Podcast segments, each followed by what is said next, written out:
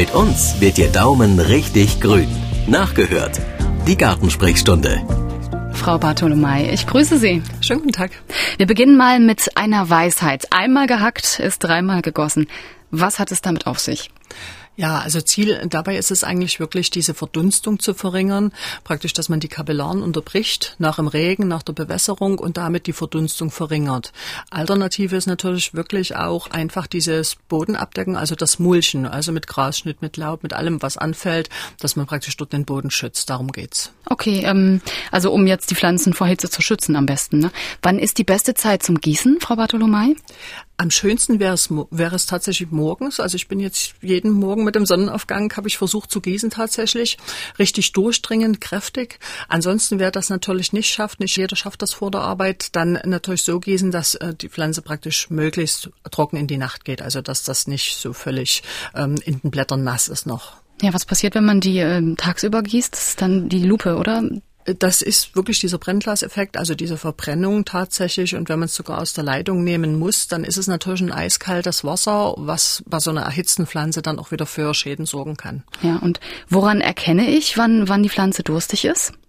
Naja, oft das sicherste Zeichen tatsächlich, dass sie so ein bisschen leicht schlappt. Allerdings muss man jetzt sagen, aufgrund der großen Hitze versuchen jetzt natürlich auch Pflanzen die Verdunstungsfläche zu verringern. Das heißt also, sie rollen die Blätter ein, schlappen teilweise etwas und abends merkt man wieder, dass sich das erholt. Also da muss man immer so ein bisschen zirkulieren. Also gerade bei Kästen oder Kübeln kann man einfach auch mal anheben oder mal unten an der Wurzel praktisch fühlen, ob das feucht ist. So in der Oberfläche dieser Fingerprobe mit einfach mal Daumen reinhalten, ob das trocken ist, ist nicht immer eindeutig. Und nun ist es ja doch manchmal auch einfach zu spät. Ne? Was gibt's denn da für Rettungsmaßnahmen? Also sicherlich ab einem gewissen Stand kann man nichts mehr retten, aber... Also man muss immer gucken, ist jetzt wirklich das Holz auch beschädigt, gerade bei Gehölzen oder bei Bäumen, dann kann man einfach wirklich die Blätter abstripfeln, teilweise etwas zurückschneiden. Meistens kommen aus den Achseln der Blätter dann praktisch neue Knospen zum Austrieb. Bei Sträuchern, bei Stauden kann man durchaus auch zurückschneiden, einfach in dem Gedanken, dass das Wurzelsystem noch in Ordnung ist und dass die Pflanzen wieder durchtreiben können. Es kommt ja jetzt im Moment immer wieder zu Waldbränden. Gerade hier auch im Dresdner Norden hat es gestern wieder gebrannt und auch vor einigen Wochen in einem kleinen Waldstück. Die Bäume, die stehen noch, die sind aber schwarz und die Blätter sind inzwischen gelbbraun, wenn man da durchläuft. Ich kenne das auch aus dem Urlaub, aus Gebieten in Kroatien zum Beispiel oder auch aus Portugal. Wie schnell erholen sich denn die Bäume, also auch unsere Wälder nach so einem Brand wieder? Das kann man ganz schwer sagen, weil das wirklich davon abhängt, praktisch wie es die Rinde tatsächlich komplett zerstört, welche Temperaturen haben vorgeherrscht, wie lange war das Ganze, ist die Wurzel selber noch intakt, kann die Pflanze sich selber aus der Wurzel, aus der Rinde praktisch wieder aufbauen und natürlich auch sehr von den Pflanzenarten und wie jetzt auch Regen zur Verfügung steht. Also das alles wird eine Rolle spielen. Also dazu gibt's auch Forschungen, die man derzeit macht, praktisch wie Baumbestände das wegstecken können oder wie man, mit welchen Pflanzen man praktisch bepflanzen kann, um dort eine Verbesserung zu erreichen und einen Wiederaufbau aus solchen Bereichen. Und da gibt's auch sicherlich für den Garten besonders hitzeresistente.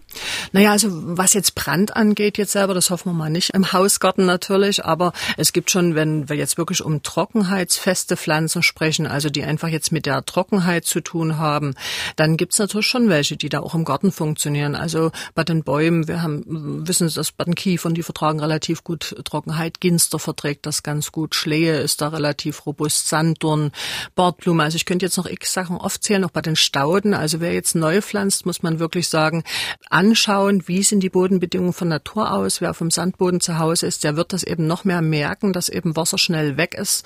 Und da muss man eben einfach wirklich Pflanzfehler jetzt vermeiden. Also wenn ich einen Rhododendron habe, der viel Wasser möchte oder eben nicht ganz so tief praktisch wurzelt, das wird man in Zukunft mehr merken, wenn man falsch gepflanzt hat. Und was pflanze ich auf Sand?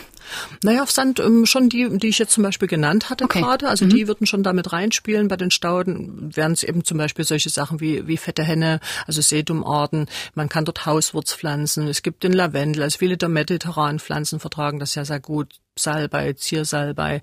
Also da könnte man jetzt auch einen ganz weiten Bogen spannen. Ich würde immer empfehlen, wenn man jetzt selber da völlig anfängt und unsicher ist, einfach wirklich zum Gärtner zu gehen. Also wir haben die Staudengärtner, wir haben die Baumschulgärtner und die beraten da gut dazu und können also da wirklich die passenden Pflanzen raussuchen, wirklich für unsere Standorte.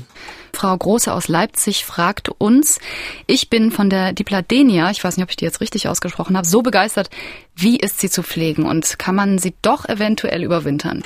Ja, also das ist wirklich so ein Sonnenanbeter. Also man merkt das jetzt, die kommt mit der Sonne, mit der Hitze gut zurecht. Also die nimmt es auch nicht so krumm, wenn es mal ein kleines bisschen trockener geworden ist. Also die wollen vollsonnige Standorte, vollsonnig, halbschattig ganz gern. Ist ja bei uns eine Kübelpflanze. Das bedeutet, man müsste die über den Winter reinnehmen. Und dort wäre es schön, wenn es ein helles, kühles Plätzchen wäre, wo man sie hinstellen kann über den Winter.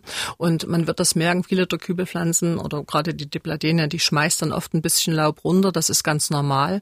Man merkt aber, ab Januar, Februar fangen die wieder an zu spitzen. Man kann sie leicht zurückschneiden, umtopfen, wenn das nötig ist. Und dann beginnen wir wieder mit der Düngung.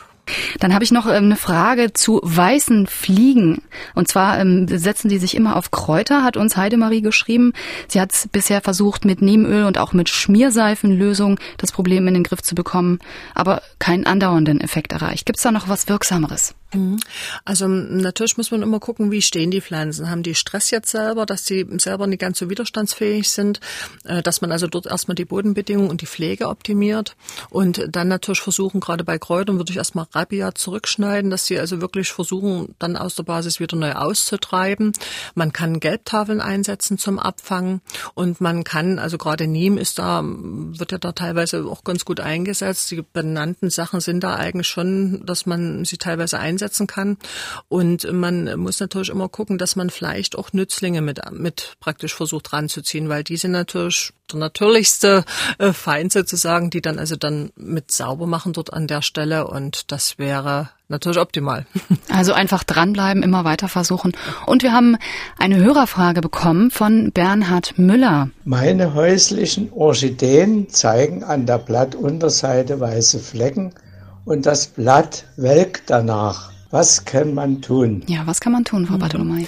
Also ich habe glücklicherweise Bilder mitgeschickt bekommen und das haben wir jetzt mal ein bisschen vergrößert und das ist also wirklich wie ein Saugschaden durch Spinnmilben höchstwahrscheinlich. Die Spinnmilben sind ja so klein, dass man die mit bloßem Auge nicht sieht und oder nur schwer erkennt und wir haben das ein bisschen größer gezogen, das Bild und ich denke mal, das dürften schon diese Spinnmilben sein und hier ist es ja an einer Stelle erstmal verstärkt. Das heißt, ich würde versuchen jetzt einfach mal mit einem Seifelappen einfach mal die Blattunterseite wirklich abzuwischen und die Pflanze wirklich erstmal trennen von den anderen Pflanzen, dass man das Ganze nicht verschleppt.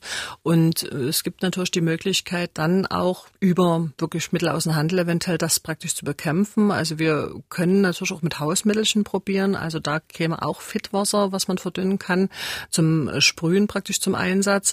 Das muss man bloß immer schauen. Bei Orchideen ist das Problem, dass das ja doch ein relativ grobes Substrat ist, zum Beispiel bei einer Phalaenopsis. Und da erwischt man nicht immer alles. Und da wäre die Frage, ob das dann so funktioniert mit den Hausmittelchen. Ansonsten, wie gesagt, der Handel hat da entsprechende Mittel zur Verfügung. Okay. Und dann haben wir noch eine Frage von Angelika. Meine Frage, können auch wieder Rosen hingepflanzt werden, wo schon welche standen? Danke.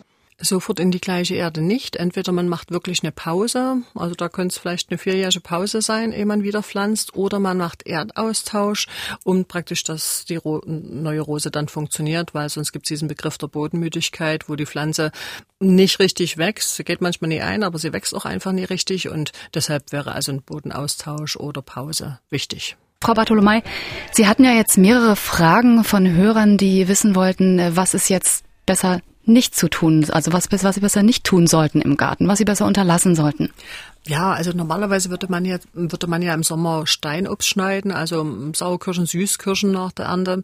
Und da würde ich jetzt wirklich die Finger im Moment davon lassen oder auch Heckenschnitt. Das wäre ja teilweise auch möglich, die Hecken zu schneiden.